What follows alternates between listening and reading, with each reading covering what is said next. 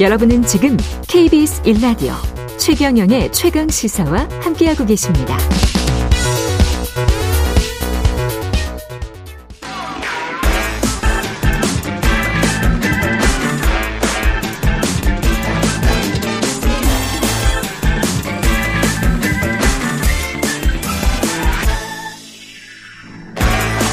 네, 한 번 더 뉴스 시간입니다. 오늘은 오마이뉴스 박우신 기자와 함께하겠습니다. 안녕하십니까? 네, 안녕하세요. 안타깝네요. 전세 사기 피해자 어, 세 번째 사망했습니다. 네, 어, 인천 미추홀서에서 따르면요. 음. 어제 오전이었습니다. 새벽 2시에 인천시 미추홀구의 아파트에서 의식을 잃은 채 쓰러져 있던 A씨를 지인들이 발견을 했다고 하는데요. 31살이네요. 네, 만 예. 31였습니다. A씨가 이제 119 구급대에 의해서 병원으로 옮겨지던 중에 숨졌다고 합니다. 손글씨로 종이에 경제적으로 힘들다라고 했던 이 유서가 함께 발견이 됐는데요. 예. A씨 역시도 소위 건축왕으로 불렸던 이 전세 사기 가해자죠. B씨로부터 음. 보증금을 돌려받지 못한 피해자였고 어, 대책위에서도 활동을 했었다고 합니다. 그래서 관련해서 경찰에 신고도 되어 있었다고 하고요. 2019년에 보증금 7,200만 원을 주고 해당 아파트 전세 계약을 했고 2년 뒤에 그러니까 21년도에 9천만 원으로 올려서 재계약을 했었다고 합니다. 어, 이 B씨 건축왕 관련 뭐 사건 다 잘 아시겠지만 간단하게만 개요 말씀드리면 공인중개사 9명과 함께 짜고 미추홀구 일대 아파트와 빌라를 포함한 공동주택 161채에 전세 보증금 125억 원을 가로챈 혐의입니다. 음. 그래서 이번 전세 사기 사건으로 이미 기소된 B 씨 등 10명 외에도 나머지 공범 51명도 경찰 수사를 받고 있습니다. 지금 전세금을 돌려받지 못한 거죠? 네, 그러니까 예. 처음에 이 집을 계약할 때도 근저당이 설정이 돼 있었는데 음. 근저당 금액이 꽤 컸습니다. 1억 5천 730만 원이었던 거죠. 근데 옆에 이제 부동산 중개업소가 또 부축이고 그렇죠. 안전하다. 네, 뭐, 뭐 이런 식으로 네. 중개사들이 이제 이미 작전을 짜고 했던 거죠. 음. 성과급 받기로 하고. 그래서 음. 경매에 넘어갔을 때 이 근저당권이 부동산 투자 유한회사로 이전이 됐고 이 A 씨만이 아니라 A 씨가 거주하고 있는 아파트 전체 60세대가 통째로 경매에 넘어간 겁니다. 사실 이제 이렇게 경매 넘어가게 되면 금액을 잘 받아 야 받아야 전세 보증금 받을 수 있는데 그렇죠. 그런 경우는 사실 거의 없죠 보통. 그 요즘 그 경비로 넘어가는 시기라는 게 경기가 안 좋은 시기에 넘어가니까. 네, 그렇죠. 네. 그래서 근저당도 이미 잡혀 있고 하다 보니까 원래 이제 보증금을 굉장히 후순위를 받게 되는데 음. 소액 이 임차인 같은 경우에는 임대차 보호법에 의해서 얼마 정도, 그러니까 최소한의 얼마 정도는 보증을 받을 수 있게 됩니다. 뭐 예. 전액은 아니지만. 근데 예. 그러니까 원래 이 아파트의 경우에는 2,700만 원을 우선 변제금으로 보장받을 수 있어야 하는데 아까 말씀드렸다시피 보증금을 7,200에서 9,000으로 올려줘 버렸죠. 아. 이게 제한선이 8,000이었습니다. 8,000이 넘어가면 이걸 변제를 못 받습니다.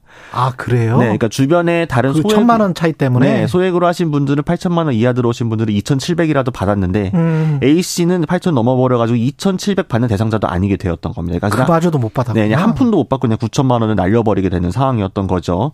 그래서 대책위 관계자가 A 씨가 평소에도 좀 피해 구제를 받기 위해 열심히 뛰어다녔고 전세 사기 피해 때문에 많이 힘들어했다고 얘기를 했다고 하고요. 31살이면 전 재산이었을 것 같은데. 그렇죠. 2030 피해자가 이번에 워낙 많으니까요. 그래서 음. 오늘 이제 관련해서 추모식도 있을 예정이라고 합니다.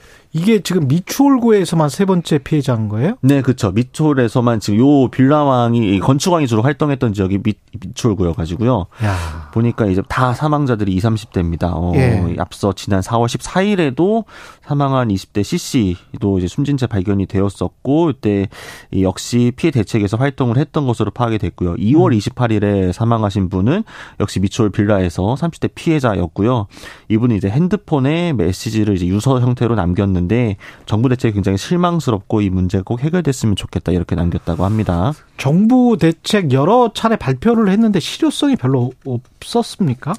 그러니까 지금 정치권에서 이야기하는 게 정부가 제대로 된 해결책을 내놓지 못하고 있다라는 건데요. 그러니까 네. 정부에서 이야기하고 있는 게 보통 뭐 무주택자 자격 유지하게 해주겠다. 이거 음. 사실 별로 의미가 없죠. 무주택자 자격 유지해주겠다. 이거는 나중에 이제 집 살 때 도움이 뭐 되겠다. 네, 하게 그런 건데 사실 지금 당장 피해자한테 큰 의미가 없는 거고 무슨 의미가 있지? 네, 그리고 이제 네. 대출 전세대학금 대출을 또 알선을 해줍니다. 근데 음, 이미 그것도, 이분들이 음.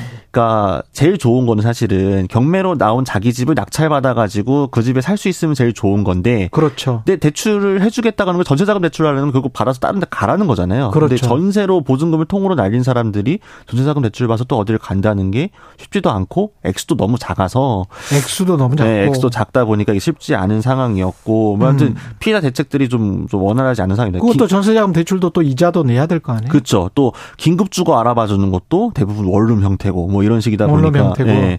그래서 이제 어제 이재명 대표도 새로운 대책이 필요하다라고 이야기를 했었고 국토위의 심상정 정의당 의원도 기자회견에서 윤석열 정부가 지금 요란 법석만 떨고 있고 죽음을 방조하고 있다라고 음. 지적을 하고 있고 어제 피해자들이 민주당 을지로 위원회 소속 의원들과도 기자회견 열고 전세 사기 피해자 구제 특별법을 빨리 제정해 달라라고 했고요. 지금 전세 사기 피해자 구제 특별법. 네, 그러니까 일반적인 입법은 너무 오래 걸리니까 특별법을 빨리 만들어 달라라고 하고 있습니다. 행정적으로 뭐 재발 방지책 같은 거는 없을까요?